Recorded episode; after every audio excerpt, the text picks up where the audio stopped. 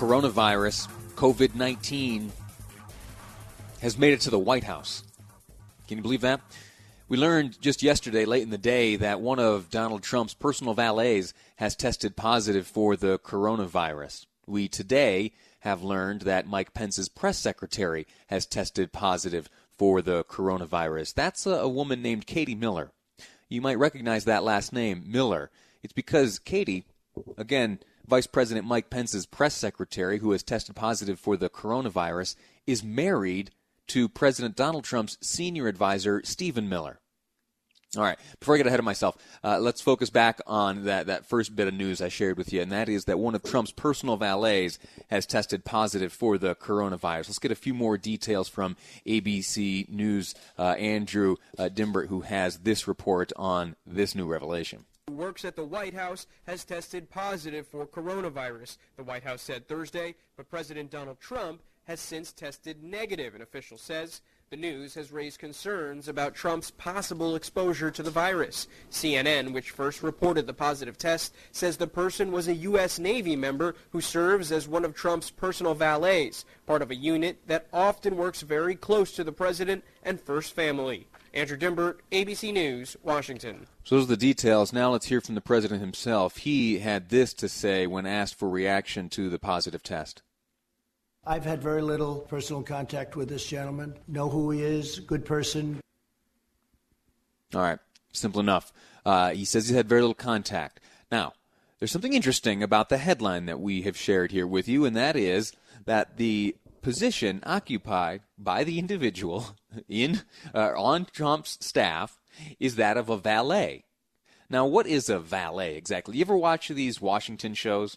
You know, uh, like West Wing or uh, Veep. Now, uh, Veep has very crude language, so I've never seen it, of course. But if I were to have seen it, I would tell you that that program, that that program there is the one that most resembles, uh, in my humble opinion, the goings on in Washington D.C.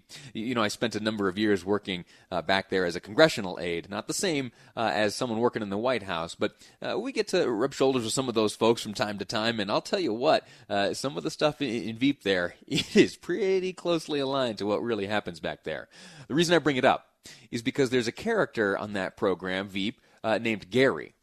Gary serves as the valet of the of the vice president, portrayed by Julia Louis Dreyfus. Uh, and his job, and the job of valets in reality, is to essentially be the bagman or woman for uh, whoever is in office. Now, you don't necessarily need to be the president to have a valet, but it has been the case, dating back all the way to the years of George Washington, that the president of the United States has enjoyed the services of a valet. And I mentioned George Washington. It's interesting. Uh, George Washington's valet, a gentleman named William Lee, uh, and also James Madison's valet, uh, a gentleman named Paul Jennings, were both uh, slaves were slaves. And, and in fact, it was in George Washington's will that his valet, William Lee, was the only slave specifically freed in Washington's will. And interestingly, this Paul Jennings gentleman, uh, following his service to President James Madison, went on to wrote uh, went on to write rather a memoir of his years serving the president and Dolly Madison. An important piece of work there. And so it continues on through to today that the president has a valet, a personal assistant, a messenger, a confidant, sometimes a nurse, a barber, a bartender, a waiter, a public relations agent, and companion. And sometimes you will see, and again, back to that show Veep, uh, you will see that the valet will serve uh, in in social engagements, and this is true. I, I know it's character or it's a caricature essentially uh, on Veep, but in reality, this is a very important role. There are often times people in elected office and otherwise who find themselves in social settings interacting with people with whom they're not totally familiar. And one of the jobs of this valet is to keep the principal informed so you walk up to someone you don't know, you might get a whisper in your ear by your valet a few little details about this person, certainly their name, and maybe a little anecdote about uh, maybe the last time you two crossed paths. Those are the types of jobs held by the valet. It's fascinating work. It is not demeaning. It is very important. In fact, we heard that this valet of President Trump's was a member of the U.S. Navy. In fact, many of the valets that serve uh, higher level elected officials uh, are, in fact, members of the military. The type of discipline which is trained and instilled there is very useful in executing the duties of a valet.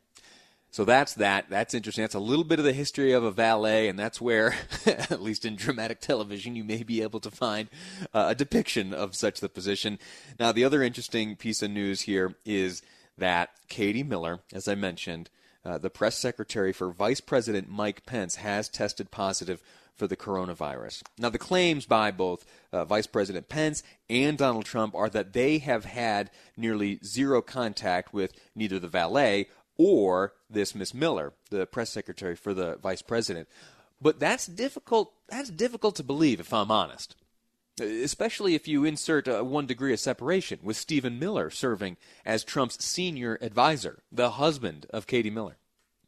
So we'll see how this all plays out. Uh, we have learned that those uh, White House officials, the president, of course, included, and all those who uh, serve in his near proximity are tested daily going through a good number of tests there. Uh, but that's uh, that's all good. And so, if anything comes of this, if the coronavirus contracted by the valet or the press secretary Katie Miller happens to make its way to either Vice President Pence or President Trump himself, uh, we'll certainly know about it quickly. Uh, so that's fascinating.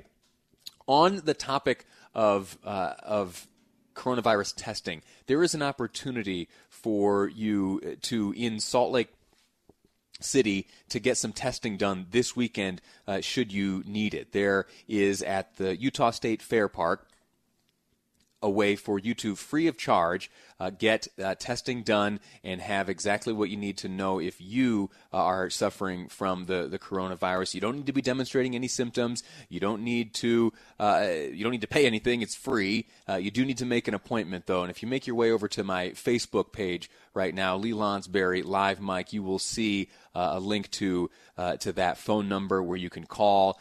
English is spoken there, Spanish is spoken there, whatever you need, you'll be taken care of. You just dial that number, make an appointment, and tomorrow during the day at the Utah State Fair Park, there's an opportunity for free coronavirus testing. We heard about that first here on this program, speaking to Salt Lake City Mayor Erin Mendenhall. Grateful to her for that service. I wish everyone in the White House and the Eisenhower building uh, the best of luck and the best of health. We'll continue to follow the progress of this virus. We're going to take a break right now. When we come back, I'm going to talk to you about a story that started earlier on this week. In fact, I think you heard about it first here on this radio program.